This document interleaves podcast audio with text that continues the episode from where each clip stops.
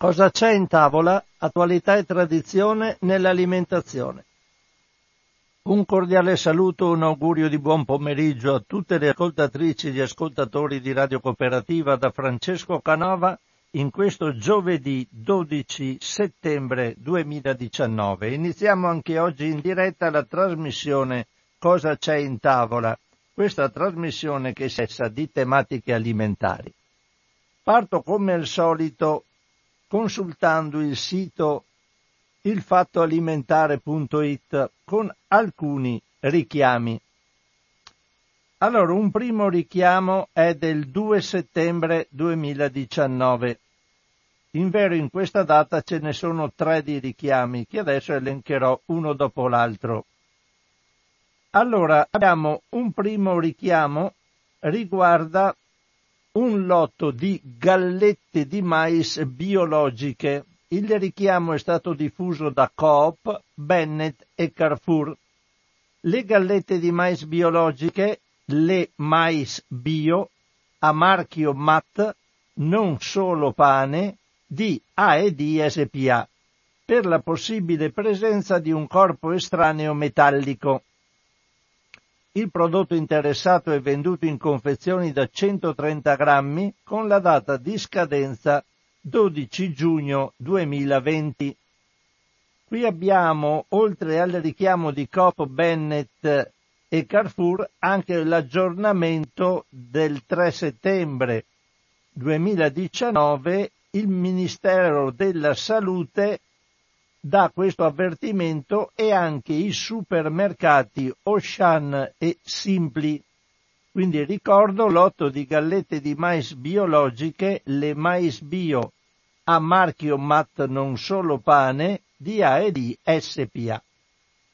Sempre nello stesso giorno il Ministero della Salute ha pubblicato il richiamo di un lotto di mestoli di plastica con il manico di silicone a marchio Welk Home per la migrazione di ammine aromatiche primarie superiore al limite imposto dalla normativa europea 001 mg kg. Gli utensili coinvolti sono venduti in quattro colori arancione, azzurro, rosa e verde. Qui ci sono, c'è il numero di lotto molto lungo, comunque ricordate che sono mestoli di plastica con il manico di silicone a marchio Welk Home. Poi abbiamo sempre una, nella stessa data un avviso di richiamo dal Ministero di un lotto di Zenzer in polvere a marchio Lucrom per la presenza di salmonella. Il prodotto segnalato è venduto in sacchetti da 60 grammi con numero di lotto L come Livorno 2275, data di scadenza 31 dicembre 2021. Quindi lotto di zenzero in polvere a marchio Lucrom. Lasciamo i richiami di questa giornata e andiamo a prendere i richiami sempre del 2. Il vero è sempre un altro sempre lo stesso giorno, però in un settore diverso, c'è ancora una volta, viene richiamata Cima, tuo chef e buona compagnia gourmet.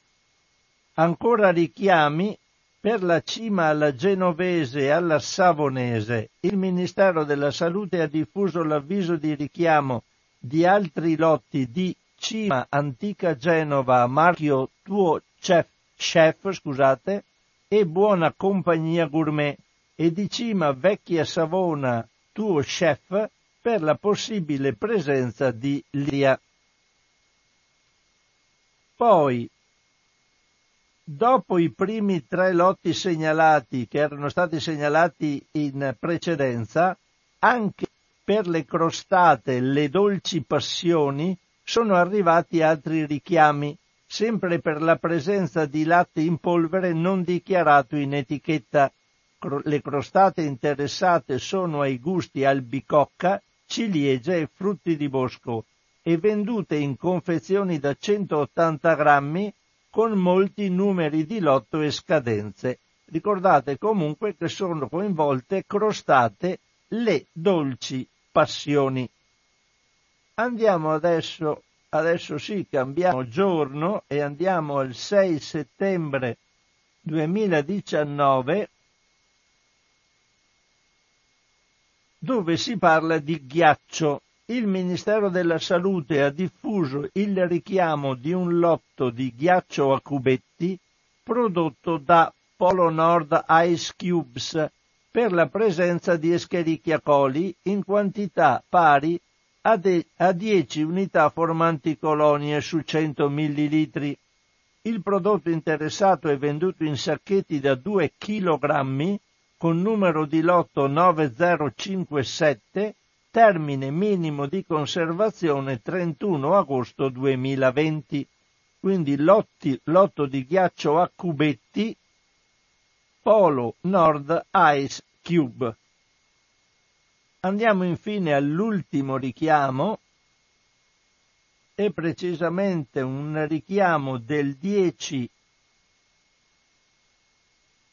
settembre 2019 il Ministero della Salute ha diffuso il richiamo di un lotto di cremoso alla soia bianco Despar Veggie per la presenza di allergeni non dichiarati in etichetta, ma senza specificare di quali allergeni si tratta. Il prodotto interessato è venduto in confezioni contene- contenenti scusate, infezioni eh, è sbagliato il coso, comunque in vasetti da 125 grammi con il numero di lotto L come Livorno 2349, data di scadenza 8 ottobre 2019. Qui ci sono i produttori, eccetera. Il problema è che eh, non sono stati indicati gli allergeni, quindi di solito si sa che quando sono indicati solo gli allergici a quello specifico eh, componente non devono consumare il prodotto, gli altri sono liberi di farlo ma qua senza specific- la specifica degli allergeni tutti gli allergici e gli intolleranti potrebbero essere interessati alla cosa. Quindi lotto di cremoso alla soia bianco Despar Veggie per presenza di allergeni non dichiarati in etichetta.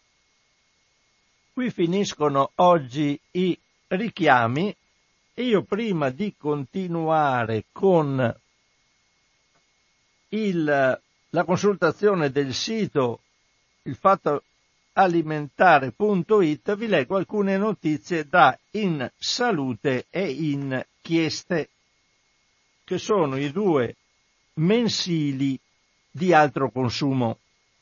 Una prima notizia la trago da In Salute, il numero 140 di giugno 2019. Allora, riguarda la temperatura dell'acqua da usarsi per rigenerare i latti in polvere. Una cosa interessante. Una socia di in salute, quindi di altro consumo, scrive questo. Dicono, la nostra socia, ecco qua, scusate, istruzioni del latte in polvere Coop, formula 1 da 0 a 6 mesi, viene suggerito di aggiungere acqua a 40-50 gradi, contrariamente a quelle che dicono le linee guida che prescrivono acqua portata a 70 gradi. Continua la nostra socia, mamma molto informata e attenta. Ho contattato il servizio clienti la Coop per avere chiarimenti ma mi hanno dato una spiegazione che non mi è sembrata corretta. Visto che l'acqua in Italia è controllata, non serve portarla a temperature più alte.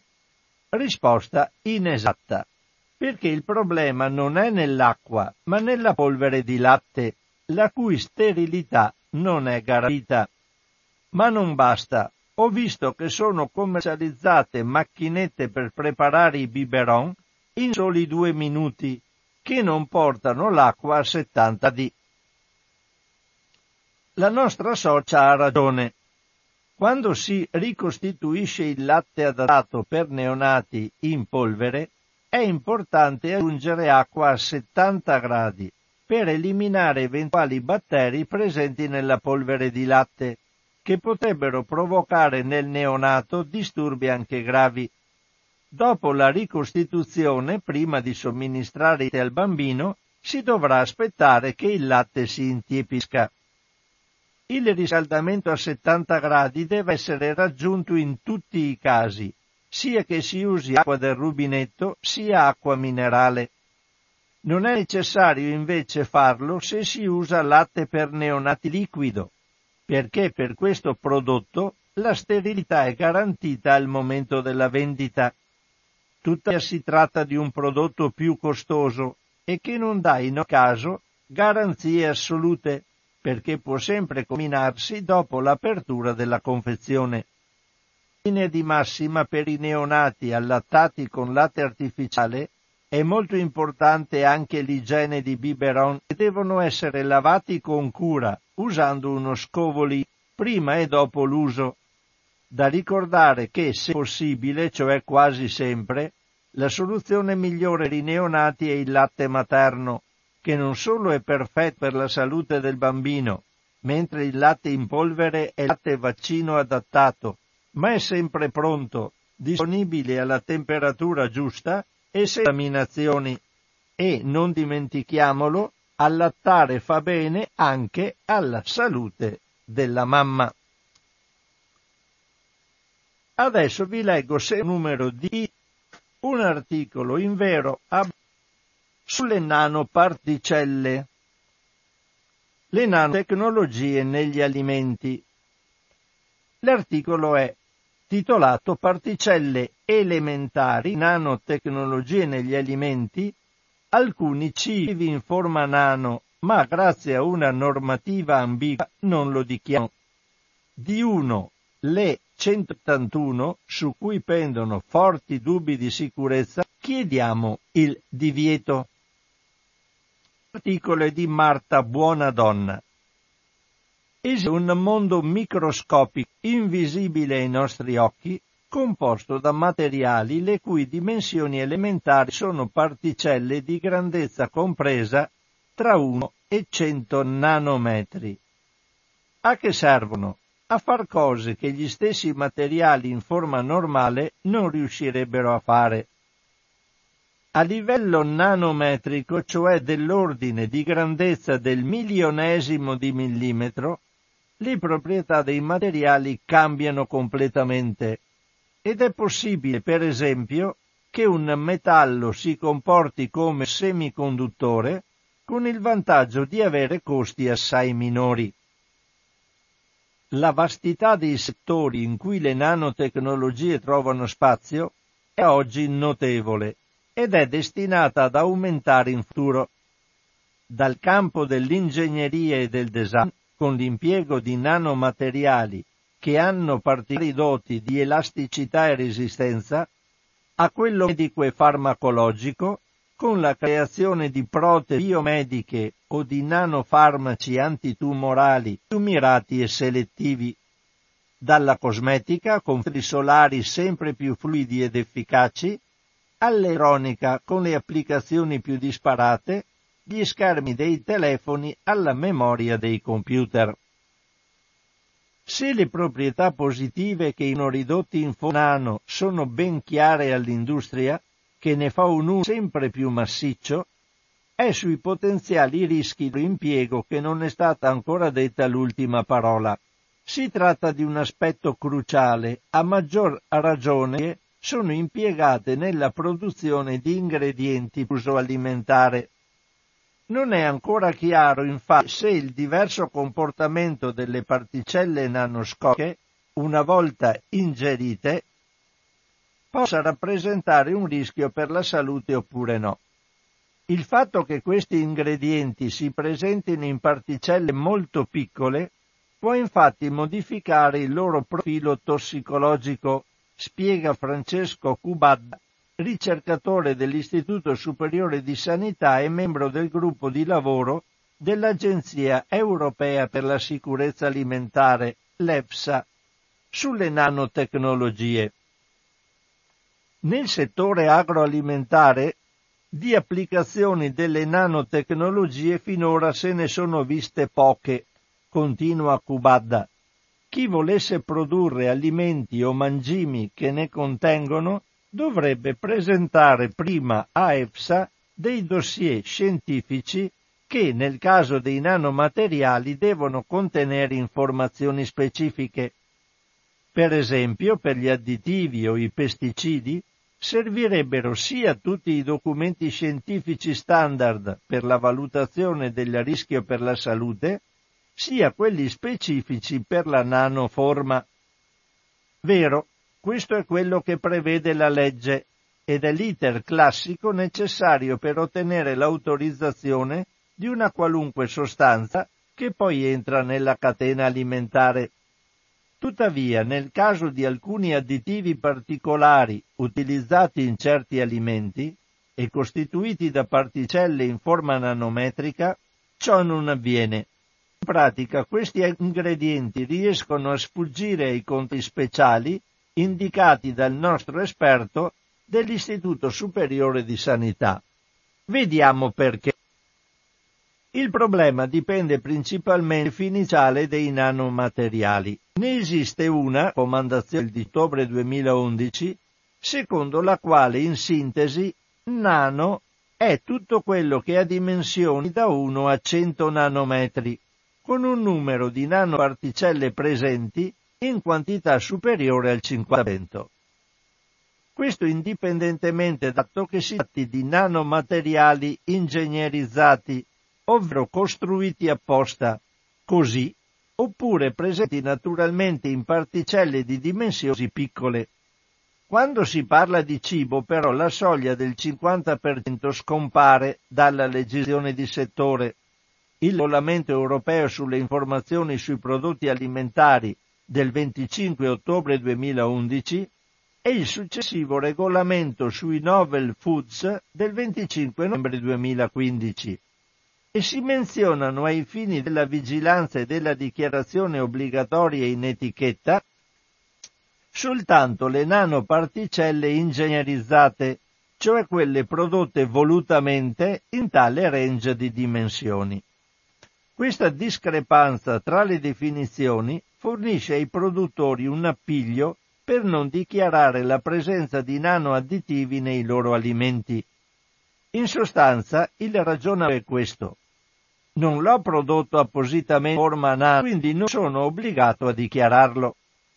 Il risultato è che non solo non conosciamo ancora i potenziali rischi degli ingredienti alimentari quando sono in questa forma, ma non sappiamo nemmeno quando sono presenti in quello che mangiamo.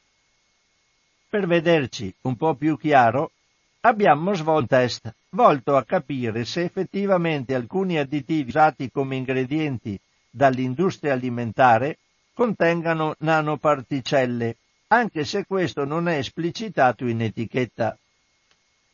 Tra gli additivi che potrebbero essere presenti in forma nano nei cibi ne abbiamo cercati in particolare tre, sulla cui sicurezza tra l'altro mancano ancora studi scientifici conclusivi. Si tratta del biossido di titanio E171, usato soprattutto per ravvivare il colore di caramelle e gomme da masticare, dell'argento E174, che dà ad alcuni prodotti come le decorazioni per torte il loro colore peculiare, e del biossido di silicio E551, un additivo antiagglomerante usato in molti alimenti in polvere per evitare che con l'umidità si formino grumi. Abbiamo scelto una serie di prodotti che contengono uno di questi additivi. Nessuno degli alimenti scelti ne dichiarava la presenza in forma nano. Le nostre analisi però hanno evidenziato che in quasi tutti i casi l'additivo ricercato conteneva nanoparticelle, di dimensioni comprese tra 1 e 100 nanometri.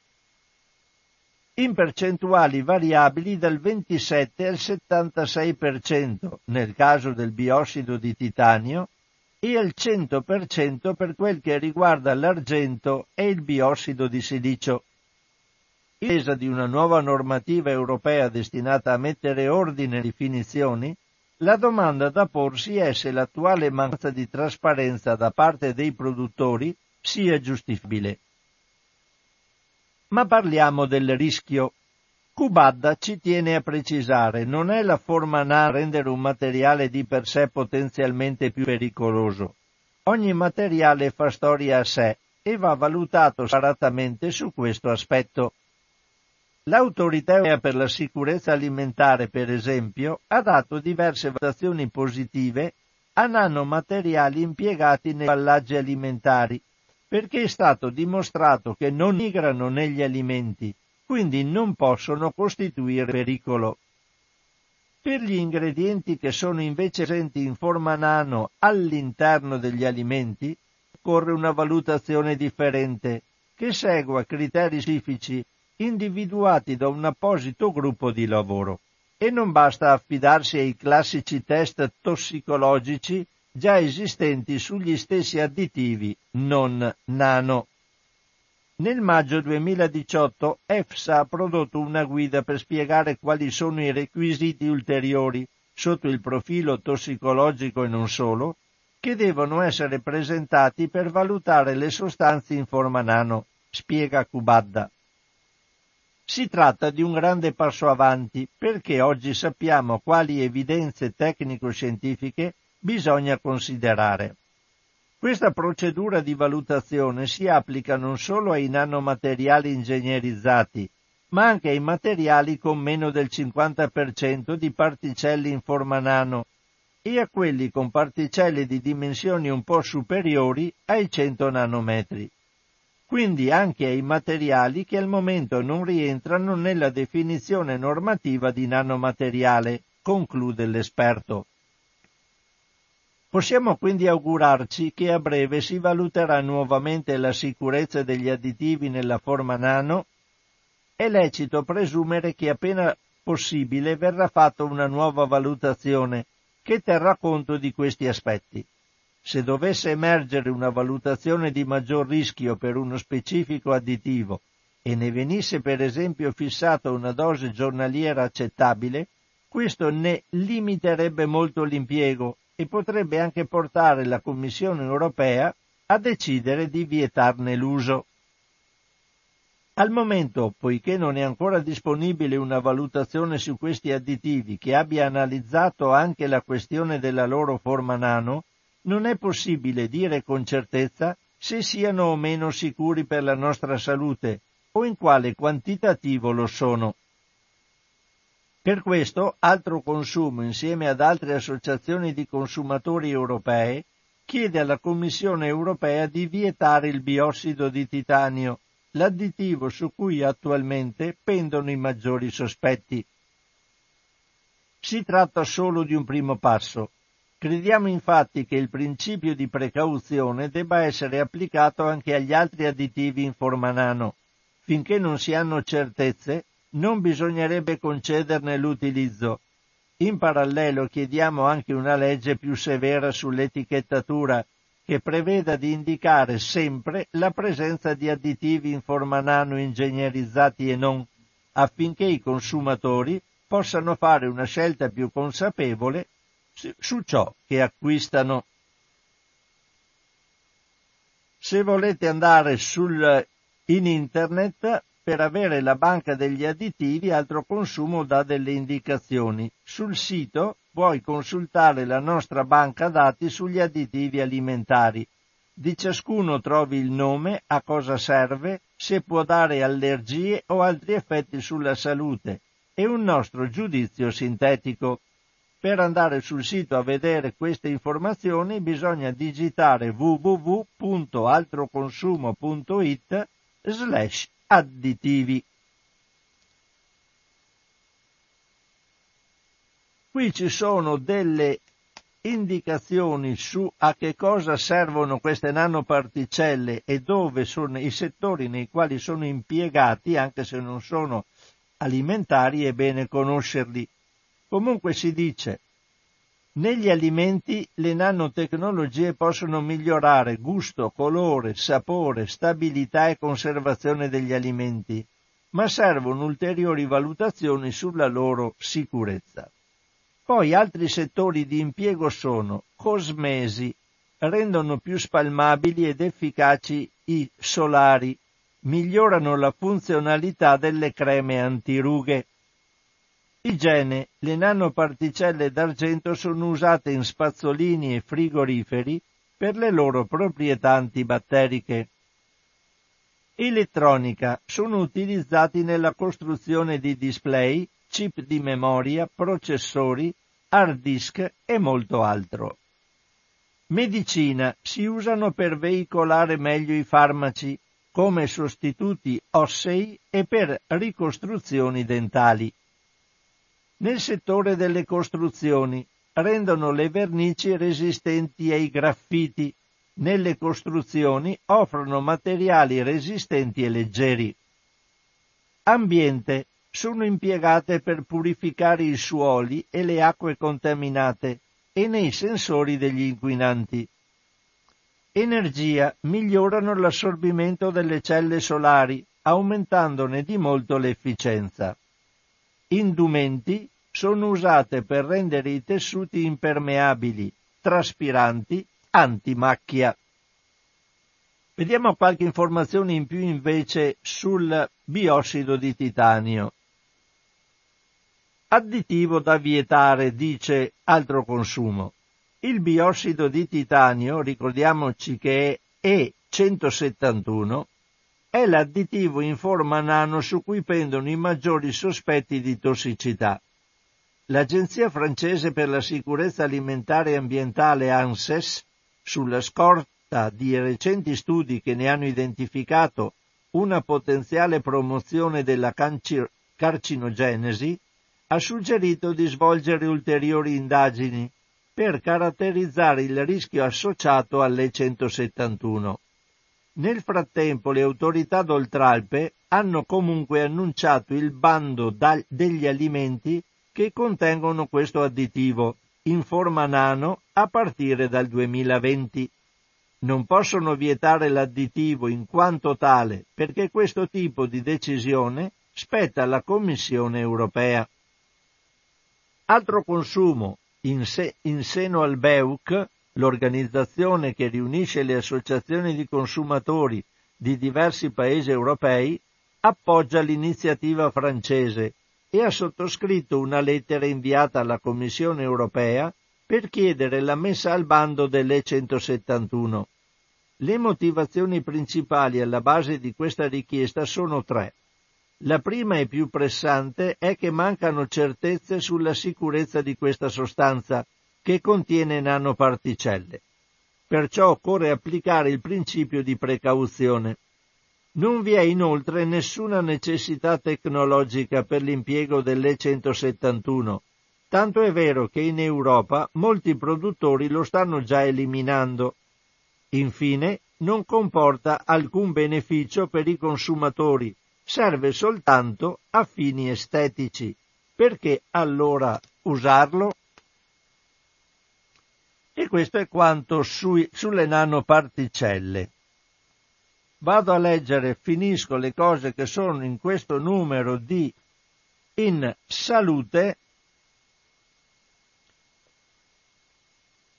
parlando di Candida auris abbiamo già trovato questo fungo. C'era un bell'articolo, mi ricordo, su un numero di internazionale, ma è molto lungo, quindi non posso portarlo in una trasmissione come questa perché eh, sarebbe l'unico argomento di cui parlare. Ma è una cosa veramente eh, strana perché ormai si trova ovunque e hanno un'estrema difficoltà a fermarlo. È resistente a tutte le misure che si utilizzano per eliminarlo.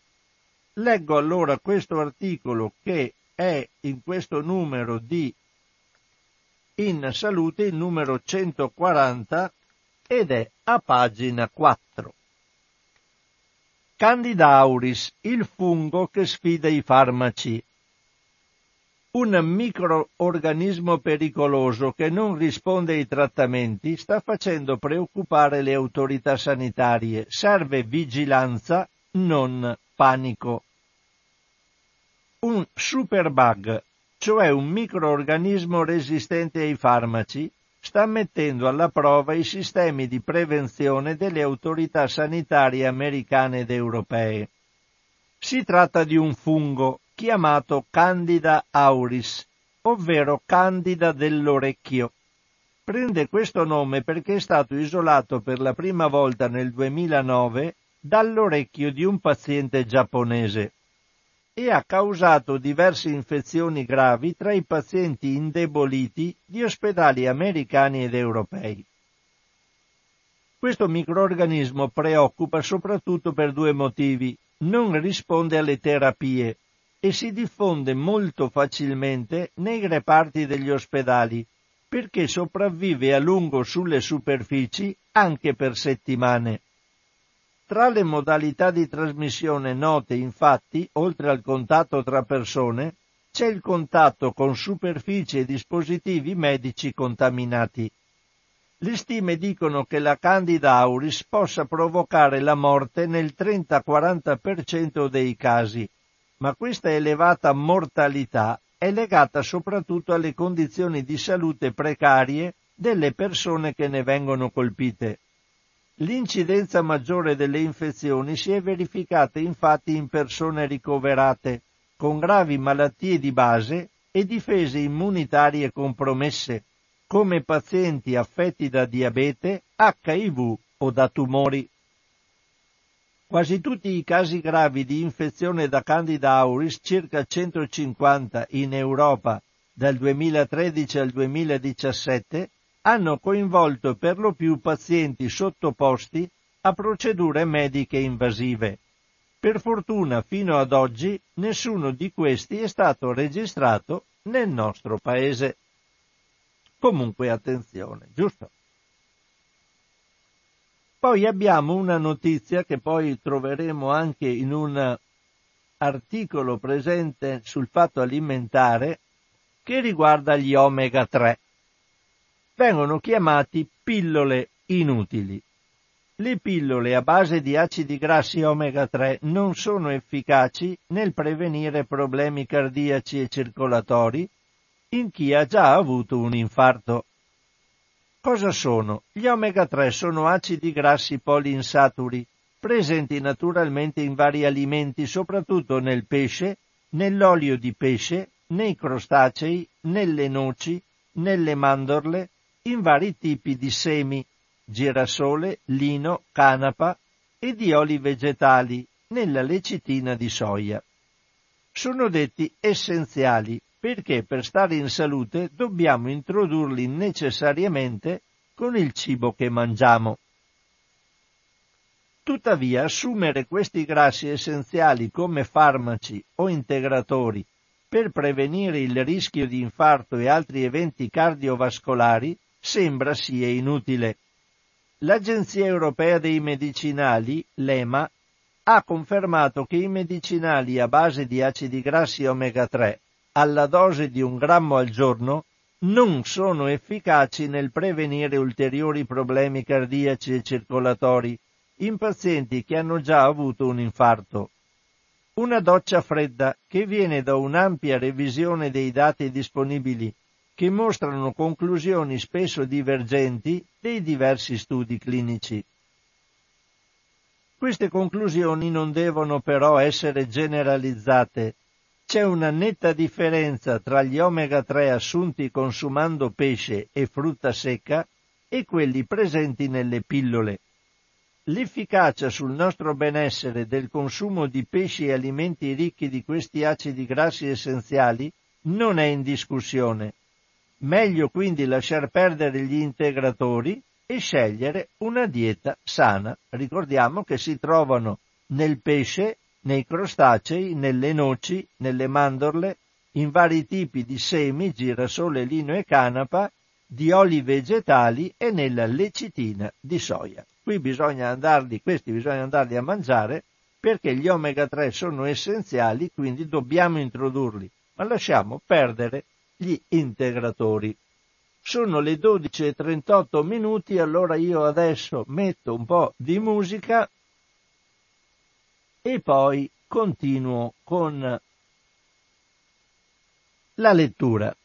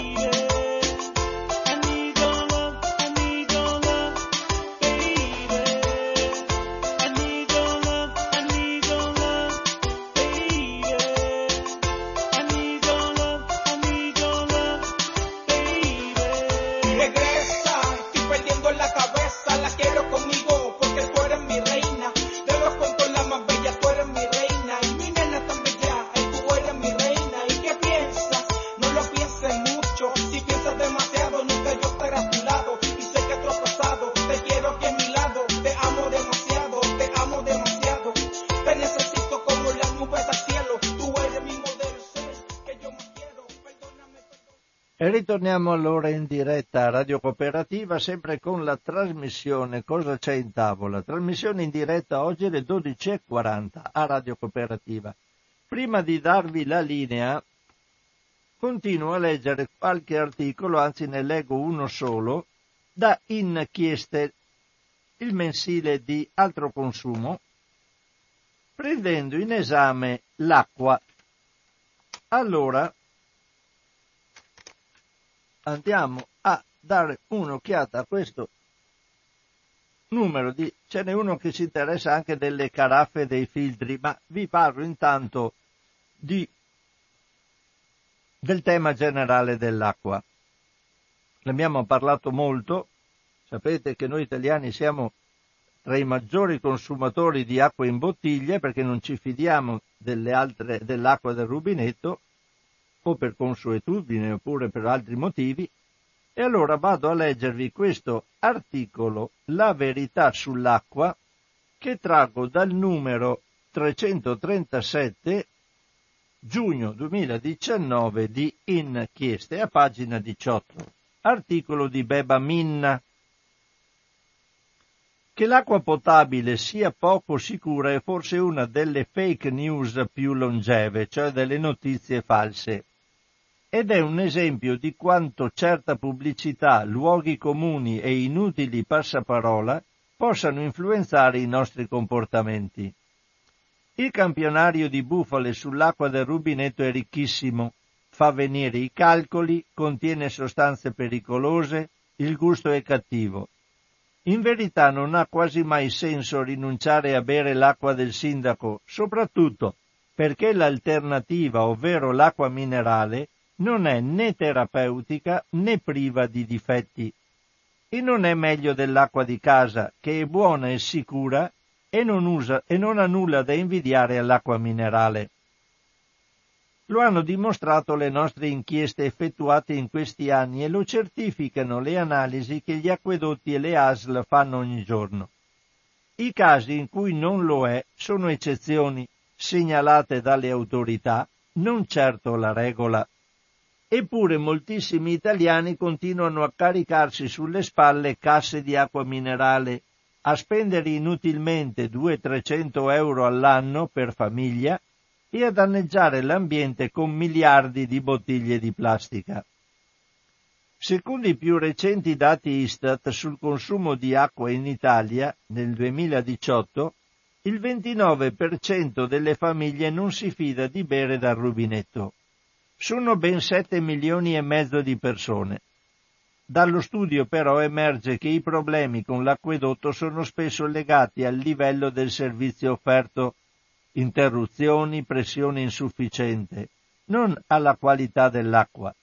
Secondo l'Istituto di Statistica, infatti, più del 10% delle famiglie lamenta irregolarità del servizio idrico.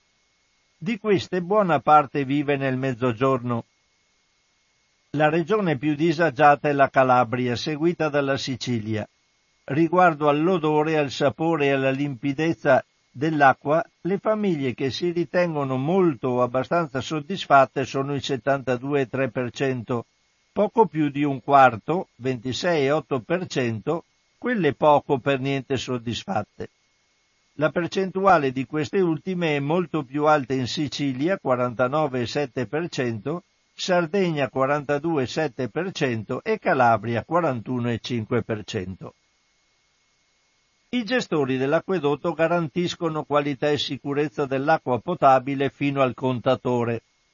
Quello che può accadere nel tratto finale, ovvero fino al rubinetto di casa, dipende dalle condizioni delle tubazioni e delle autoclavi e dalla corretta manutenzione degli impianti condominiali.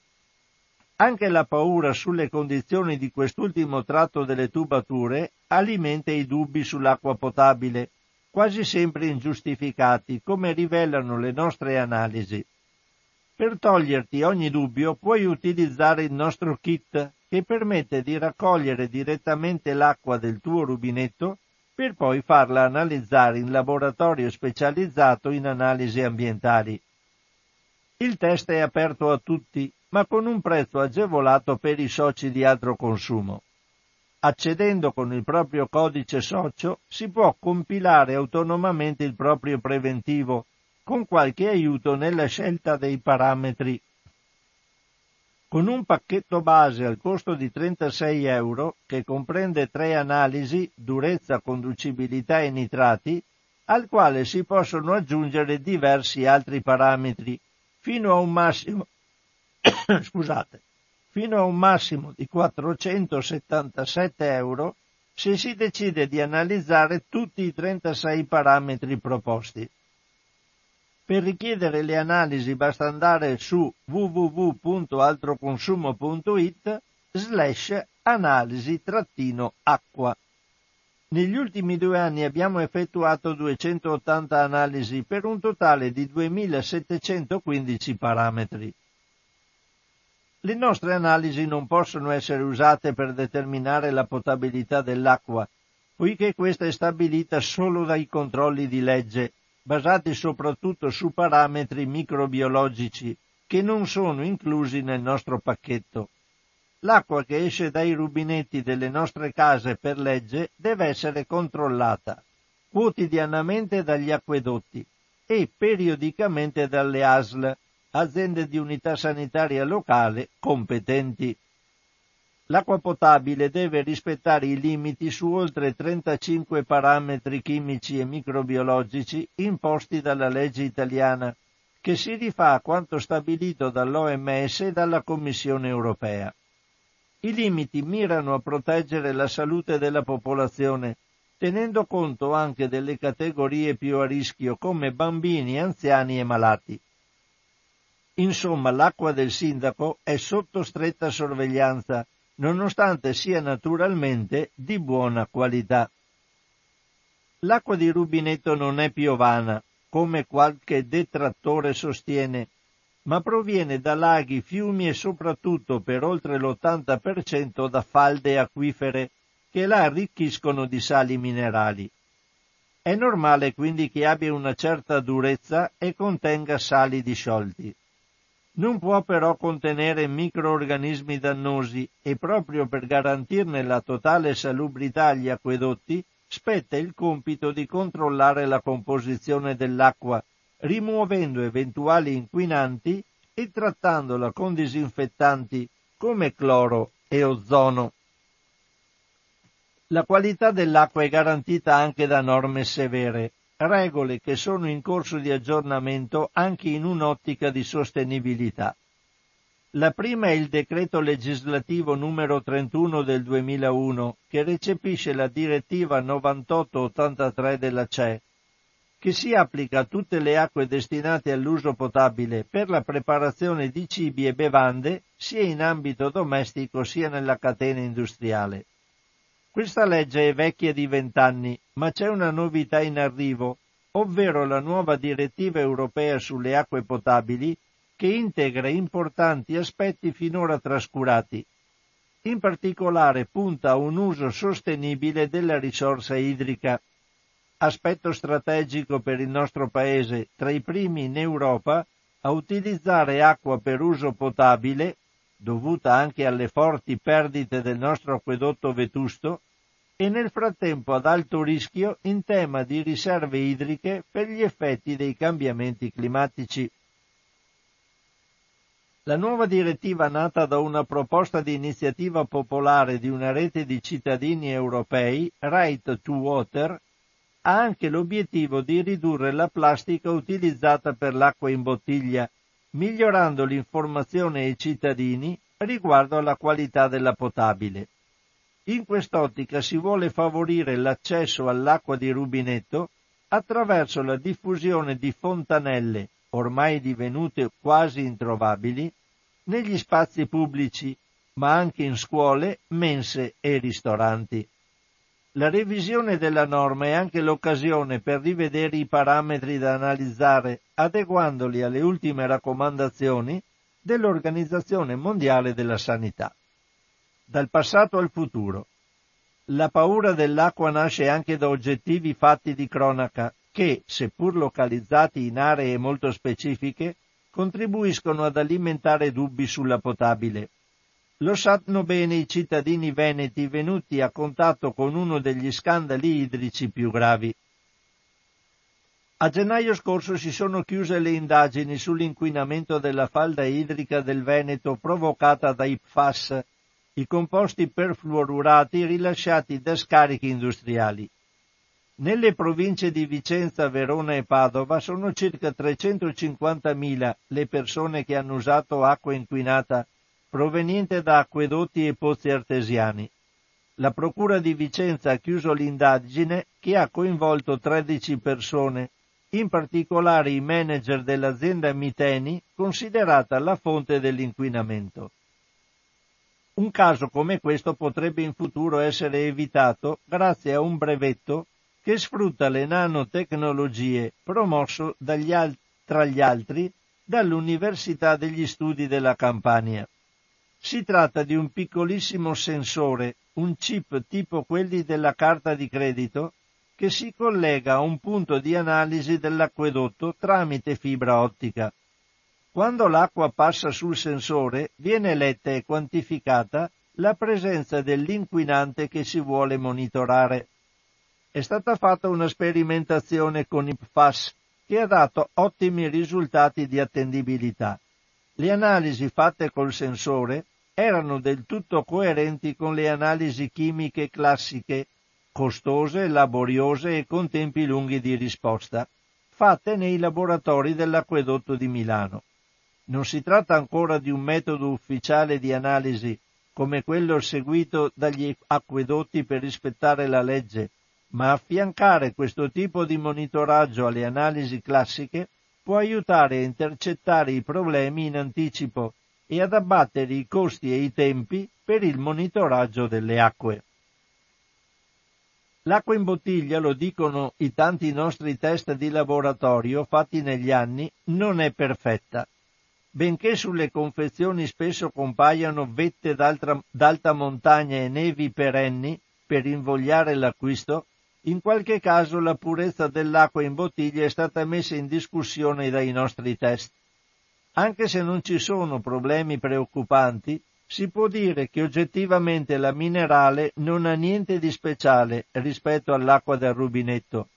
Sopravvalutarla quindi è poco ragionevole, tanto quanto diffidare dell'acqua di acquedotto, che come abbiamo visto è rigidamente e frequentemente controllata sotto il profilo igienico.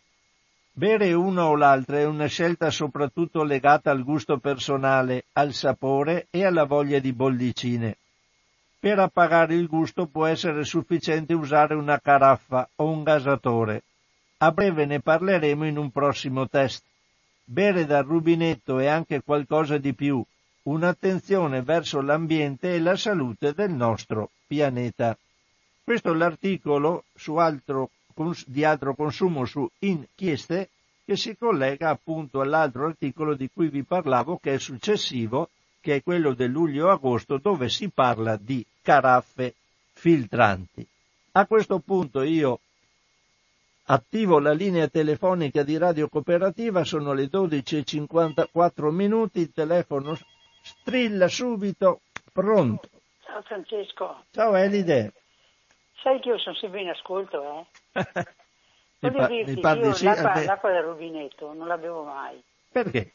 perché sa di varechina. Buttano quei disinfettanti, sai. Basta lasciarlo un po' all'aria e se ne va. Eh lo so, ma... Eh, ma un bene che ci sia, sai? È un bene che ci Eh, sia vabbè, quell'odore, eh, Ci perché... mancherebbe altro. Eh, sì. Senza acqua non si fa più niente. No, no, ma soprattutto perché ti tutela fino al momento in cui la consumi. Se Sì, non sì. ci fosse quell'odore là, in molti bo- casi potrebbe esserci un inquinamento Certo. prima del tuo rubinetto, quindi Certo, È una seconda tutela. cosa che ti voglio dire, dimmi.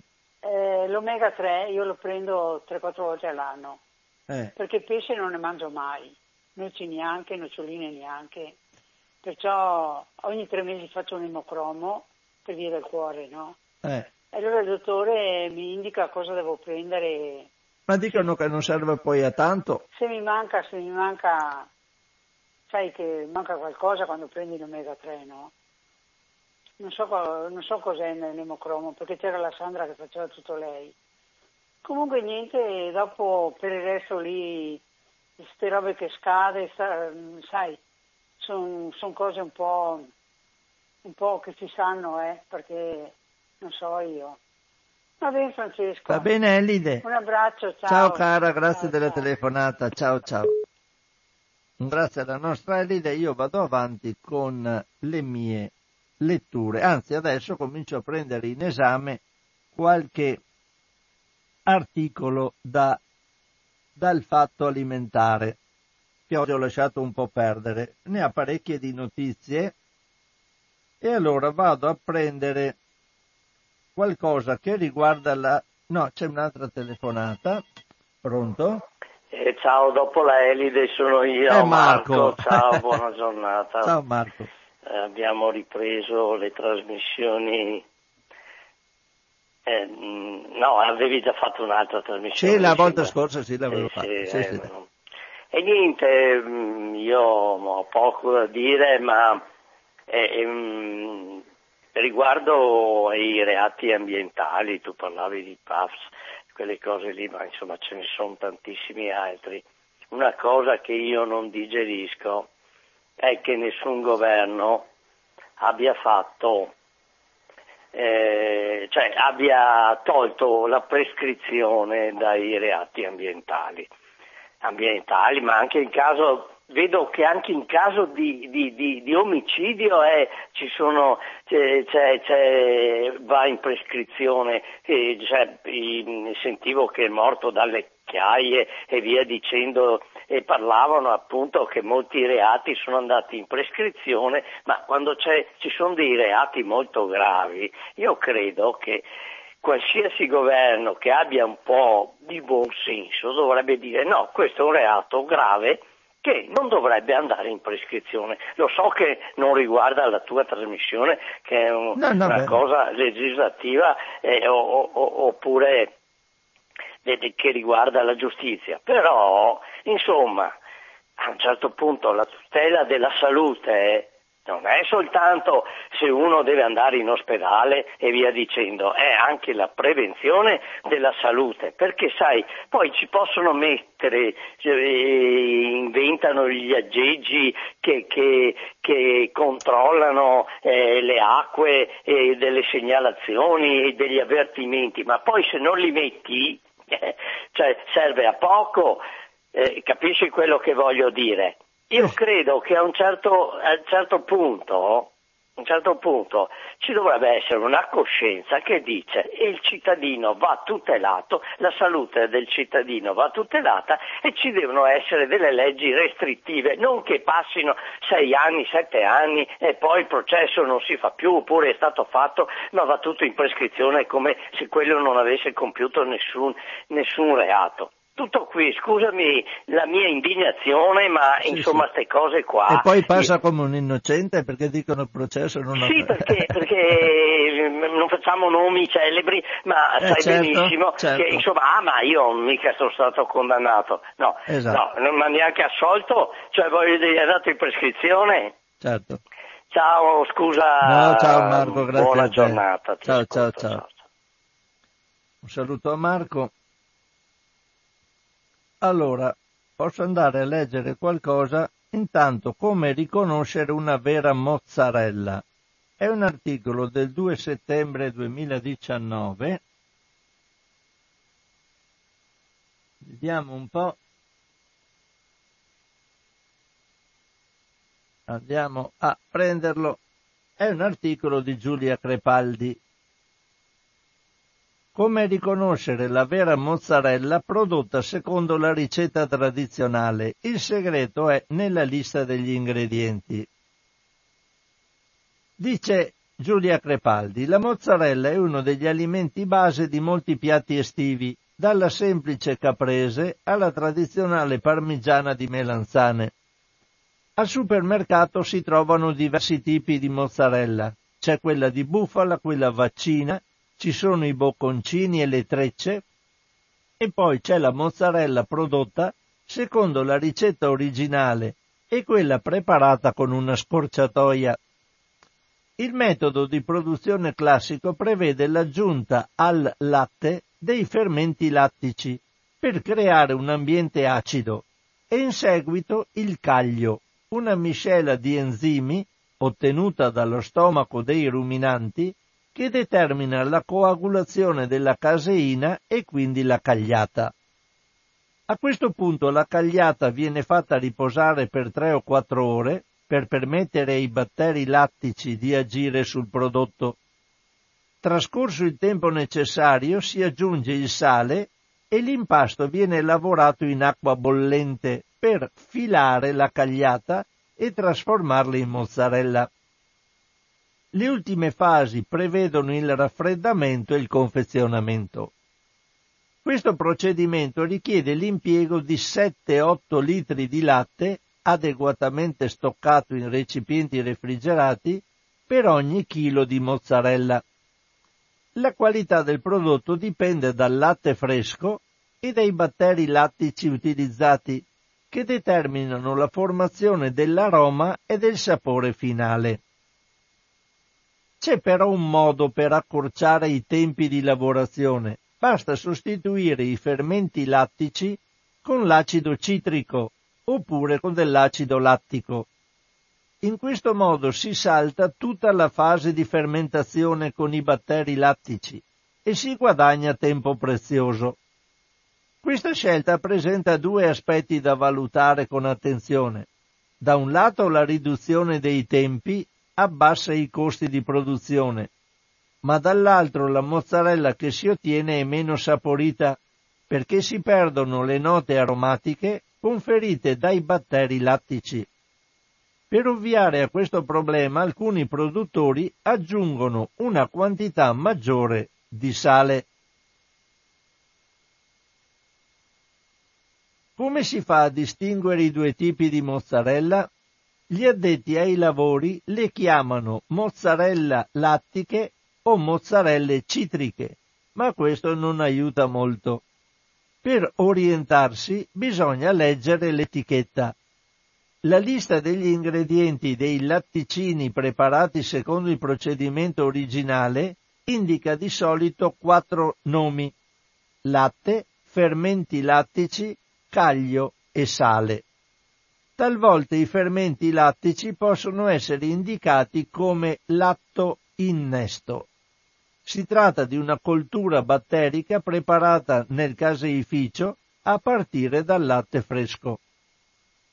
Nella mozzarella rapida la lista degli ingredienti dopo latte, sale e caglio riporta acido citrico come correttore di acidità o acido lattico. Quindi se volete una mozzarella buona state attenti che nella, nell'etichetta ci sia la dicitura fermenti lattici o latto innesto. Se vedete invece acido citrico o acido lattico sappiate che è una mozzarella più scadente. Adesso, dopo la mozzarella, andiamo a leggere qualcosa, ma potrei leggere qualcosa sugli omega 3, visto che abbiamo parlato con la Elide degli omega 3, vedo anche che cosa ne dice il fatto alimentare in un articolo del 5 settembre, quindi abbastanza recente.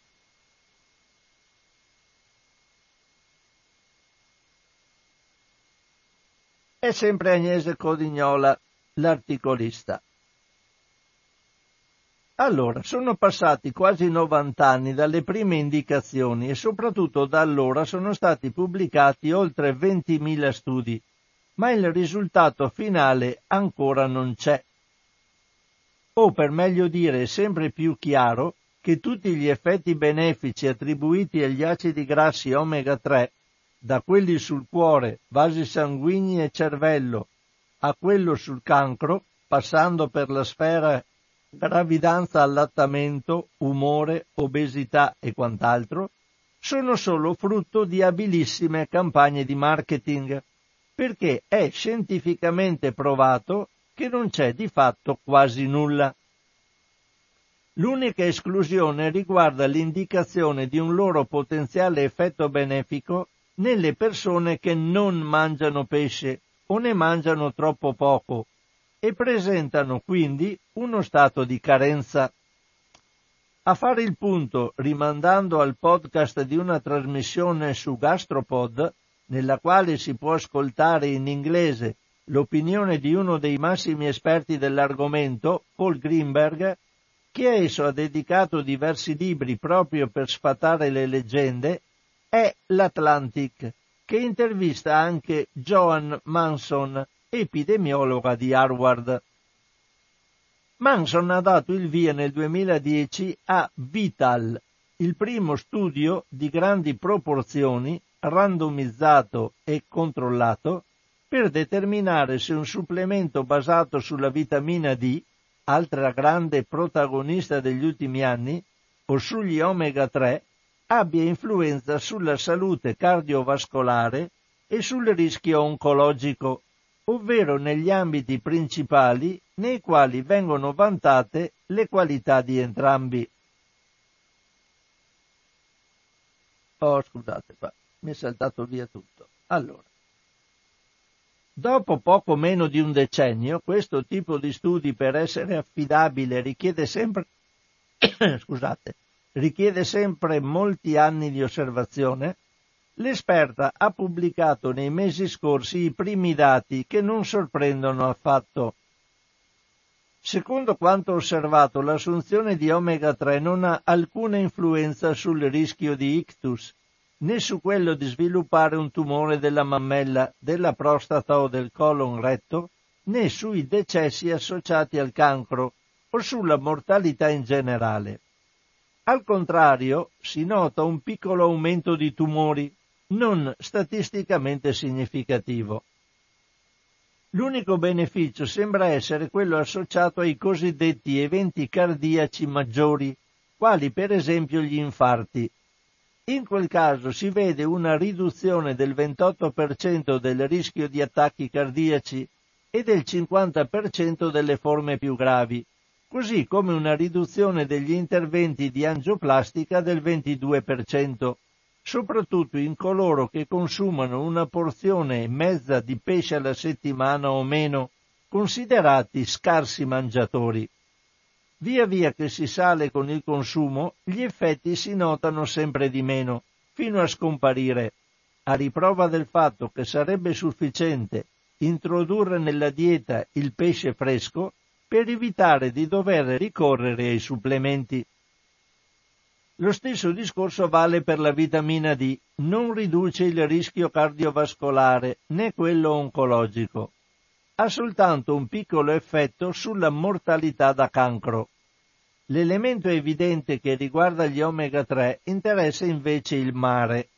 È ormai ben noto e certificato anche dalla FAO, già dal 2009, che gran parte degli impianti di acquacoltura di acciughe e di altri pesci di piccola taglia, non destinati al consumo umano, trae origine dalla necessità di soddisfare altre vasche, quelle di salmoni e di altri pesci allevati con la finalità principale di ricavarne omega 3. Si tratta di un cortocircuito poco noto rispetto ad altri, come l'allevamento dei bovini, che comporta conseguenze non meno devastanti per l'ambiente, visto che all'origine c'è una colossale operazione di marketing e poco altro. È importante che i medici siano informati dei dati relativi agli omega 3 e smettano di consigliarli indiscriminatamente, così come i consumatori li dovrebbero assumere solo quando non possono o non vogliono mangiare pesce regolarmente, evitando così spese inutili. In Italia nel 2016 sono state acquistate 4 milioni di confezioni di supplementi con omega 3 per una spesa complessiva di 84 milioni di euro. E questo sull'omega 3. Così abbiamo completato l'informazione per la Elide. Poi sono le 13 e 10, metto un altro piccolo stacco musicale e poi continuo con le letture.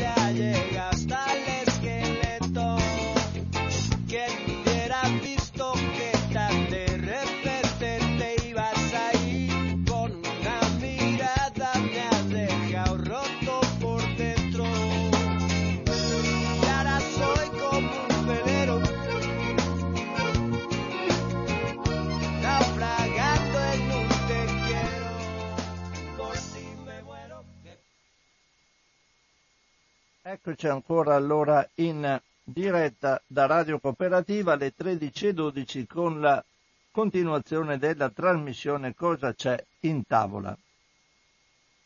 Volevo leggervi una notizia sui probiotici, sull'utilità dei probiotici. Abbiamo parlato degli omega 3, adesso andiamo a parlare dei probiotici. È una notizia del 3 settembre 2019. Questa volta l'articolo è a firma di Valeria Balboni. Probiotici, tra integratori e alimenti il mercato è gigantesco, ma sono veramente utili? Ne, par- ne parliamo con Enzo Spisni. Il mercato dei probiotici italiano è il più importante in Europa. Da giugno 2018 a maggio 2019 le vendite di questi prodotti in farmacia hanno generato un valore pari a 500 milioni di euro. I probiotici, indicati spesso come fermenti lattici, sono venduti in farmacia come integratori o farmaci da banco, per i quali non è necessaria la prescrizione. I 500 milioni di euro tengono conto di entrambe le tipologie e gli integratori rappresentano circa il 74%. Spesso il medico li consiglia dopo una terapia a base di antibiotici per ripristinare la flora batterica intestinale. Nell'anno appena trascorso i preparati a base di probiotici hanno determinato il 45,5% delle prescrizioni o consigli dei pediatri e il 28,8% di quelle dei medici generici. È un mercato enorme che fra l'altro che fra l'altro pesa completamente sui pazienti consumatori, perché se per un antibiotico prescritto dal medico non paghiamo niente o quasi, i probiotici invece, come tutti gli integratori, si pagano a caro prezzo.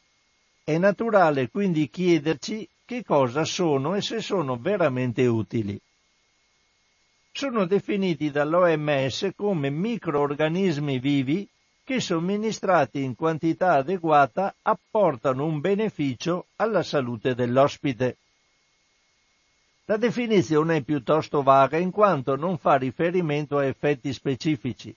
Questi microorganismi però devono essere vivi al momento del consumo e presenti in numero pari ad almeno un miliardo per grammo.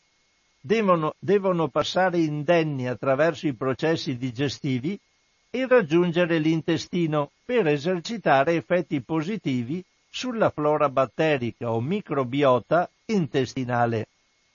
Oltre che sotto forma di farmaci integratori, possiamo trovare probiotici in alcuni alimenti.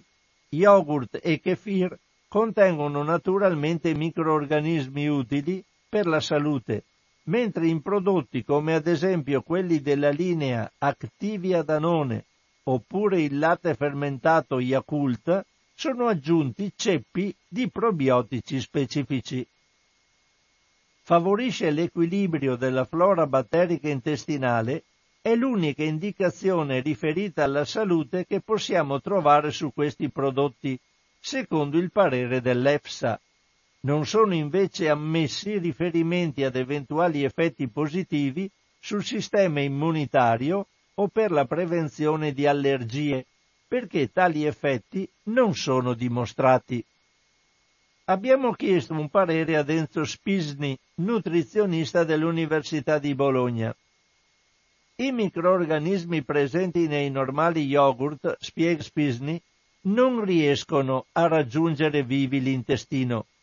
Quando si aggiungono ceppi di probiotici specifici in quantità adeguata, questi possono raggiungere l'intestino, ma la loro sopravvivenza rimane di breve durata e non è possibile una colonizzazione permanente. Gli effetti benefici dimostrati di yogurt, kefir e altri prodotti fermentati sono dovuti al processo di fermentazione che produce sostanze utili per la salute già disponibili nel vasetto ceppi di probiotici specifici possono influenzare positivamente la flora batterica intestinale, ma l'efficacia dipende sia dalle caratteristiche dei microorganismi che dall'ospite Inoltre devono essere assunti in modo prolungato.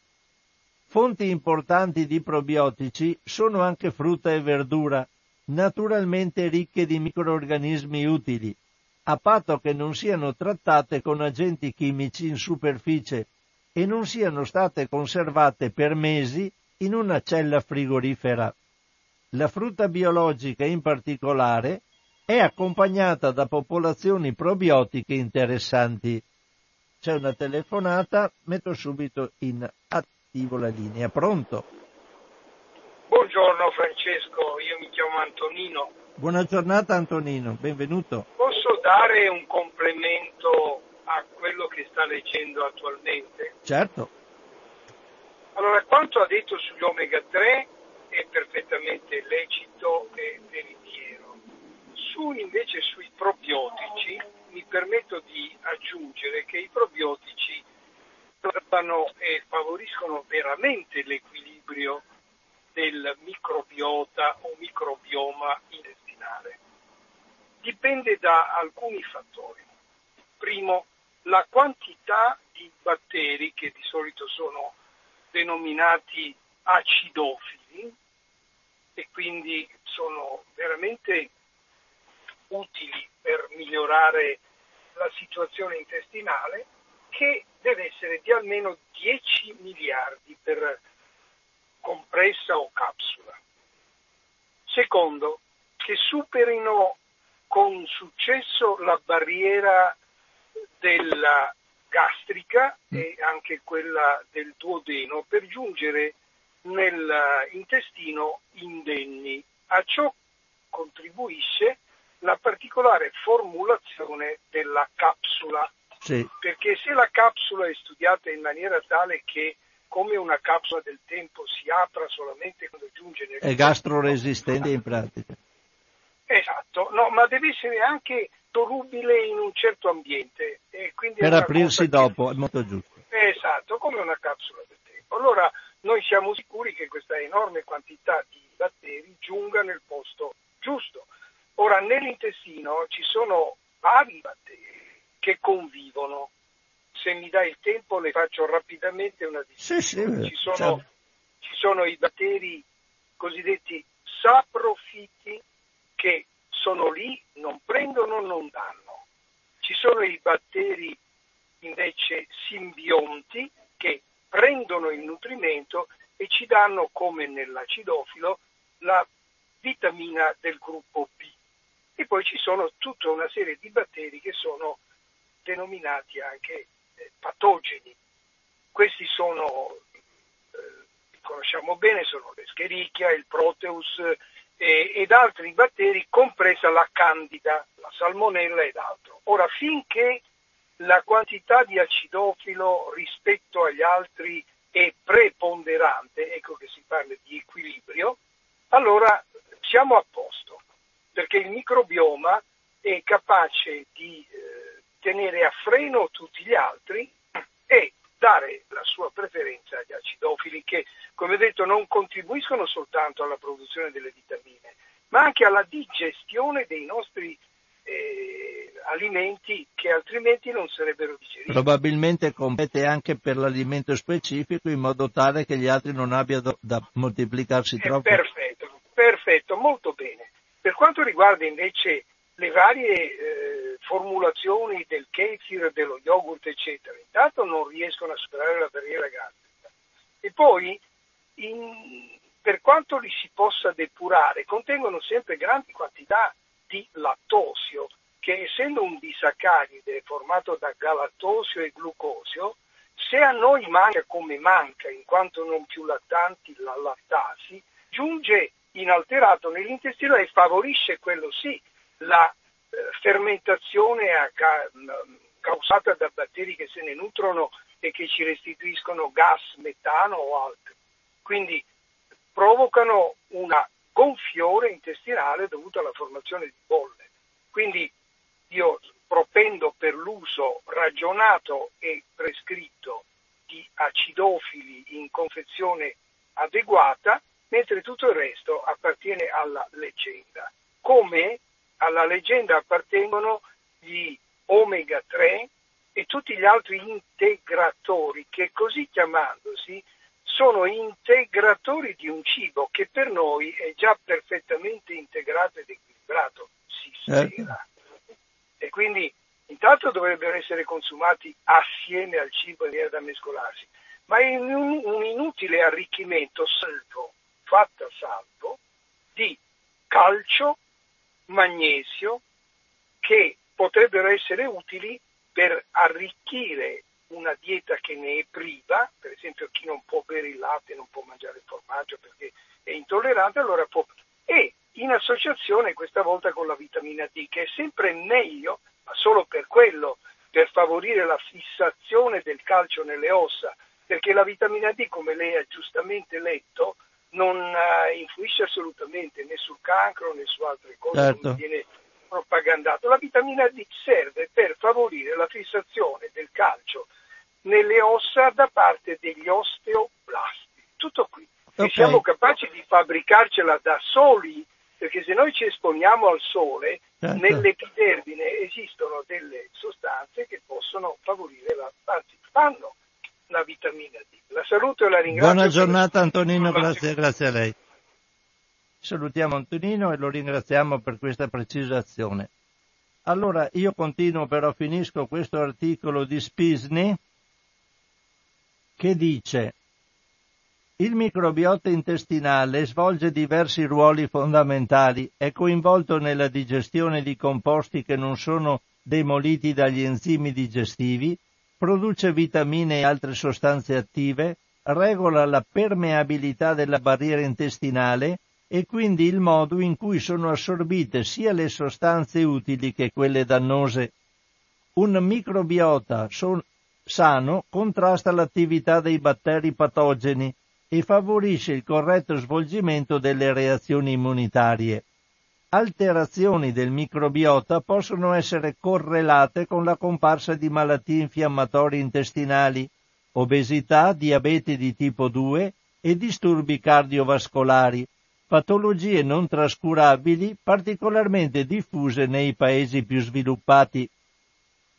Negli ultimi vent'anni gli studi su questi aspetti si sono moltiplicati, fino a scoprire relazioni della flora batterica prima non sospettate, come quella con malattie autoimmuni, per esempio artrite reumatoide e sclerosi multipla, o con il morbo di Parkinson, si è visto che la composizione del microbiota è influenzata da caratteristiche genetiche, ma ancora di più dall'alimentazione e dallo stile di vita e si modifica abbastanza rapidamente in seguito a cambiamenti dell'alimentazione. La dieta insomma influenza il microbiota e in questo modo condiziona sia la permeabilità intestinale sia i meccanismi immunitari e la fisiologia dell'intestino. È quindi importante capire quali effetti specifici hanno sul microbiota i diversi componenti della dieta. Le infiammazioni intestinali, fa notare Spisny, sono più diffuse nei paesi più ricchi. Gli aspetti della dieta occidentale che paiono essere maggiormente correlati ad alterazioni del microbiota e alla comparsa di infiammazioni intestinali sono tre.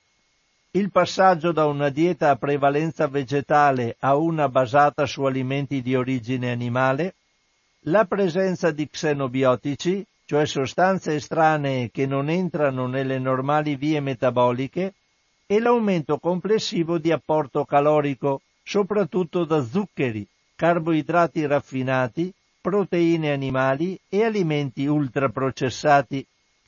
Ricerche recenti indicano che il microbiota può essere alterato da numerose sostanze, fra cui pesticidi e metalli pesanti, ma questo accade anche con diversi additivi alimentari che entrano nella normale composizione degli alimenti industriali, come alcuni emulsionanti, dolcificanti artificiali e maltodestrine. Anche le diete iperproteiche che vanno per la maggiore pur consentendo di ridurre il peso, possono avere effetti negativi sulla flora batterica intestinale. Conoscere e modificare la composizione del microbiota è estremamente complesso, sottolinea il nutrizionista. Ci sono però alcune linee guida su cui il mondo scientifico concorda. Gli alimenti ricchi di fibra solubile, detti anche prebiotici, come frutta e verdura con una polpa morbida, favoriscono i processi fermentativi svolti dal microbiota e la produzione di sostanze ad azione protettiva nell'intestino. Al contrario, gli alimenti di origine animale favoriscono il metabolismo putrefattivo e l'infiammazione intestinale. Le sostanze estranee, come i pesticidi, hanno effetti negativi sul microbiota. Le spezie ad alto tenore di oli essenziali, invece, come rosmarino, basilico, salvia e zenzero, modulano in modo positivo la flora batterica intestinale. In generale, quindi, conclude Spisny, piuttosto che tentare di modificare la flora batterica assumendo alimenti o integratori contenenti probiotici, è utile creare l'ambiente adatto allo sviluppo di un microbiota sano, evitare gli alimenti ultraprocessati perché ricchi di additivi che favoriscono l'infiammazione e preferire ingredienti grezzi, possibilmente biologici, poi scegliere prevalentemente alimenti di origine vegetale in accordo con la dieta mediterranea e prendersi un po' di tempo per cucinare, utilizzando anche le spezie della nostra tradizione. E qui finisce con questo articolo di Valeria Balboni la trasmissione di Cosa c'è in tavola di oggi. Quindi un caro saluto a tutti voi, come al solito se volete risentire la trasmissione andate sul sito di Radio Cooperativa www.radiocooperativa.org, la trovate nel settore dell'archivio nella casellina in tavola. E se andate sul sito di Radio Cooperativa, mi raccomando date un'occhiata e sfruttate anche, se potete, il sito relativo alle possibili donazioni per Radio Cooperativa. Troverete le informazioni per il conto corrente postale, per l'accredito bancario con bonifico oppure con il pagamento PayPal direttamente da computer. Ricordo anche, e l'abbiamo detto più volte, che c'è la possibilità di dei, fare dei versamenti detraibili dalla dichiarazione dei redditi effettuati su un conto corrente bancario dell'Associazione Amici di Radio Cooperativa, anche questo lo trovate sul sito, sulla destra del sito ci sono tutte le informazioni che riguardano l'associazione Amici di Radio Cooperativa. Qualora voleste destinare il vostro 5 per 1000 a Radio Cooperativa, potete farlo, avete sempre la, detra- la possibilità di avere la, sapete che il 5 per 1000 non costa nulla, tanto è un dovuto che nelle tasse c'è sempre viene dato da una parte o dall'altra, se voi volete destinarlo a Radio Cooperativa, indicate il codice fiscale 922 786 10289 nei vari modelli per la dichiarazione dei redditi. Quindi codice fiscale per il 5 per 1000 a Radio Cooperativa 922 786 10289. 89, che è il codice fiscale dell'Associazione Amici di Radio Cooperativa, che poi devolve le somme appunto all'emittente che state ascoltando. Un caro saluto a tutti, una risentirci alla prossima volta tra una quindicina di giorni. Ciao a tutti da Francesco.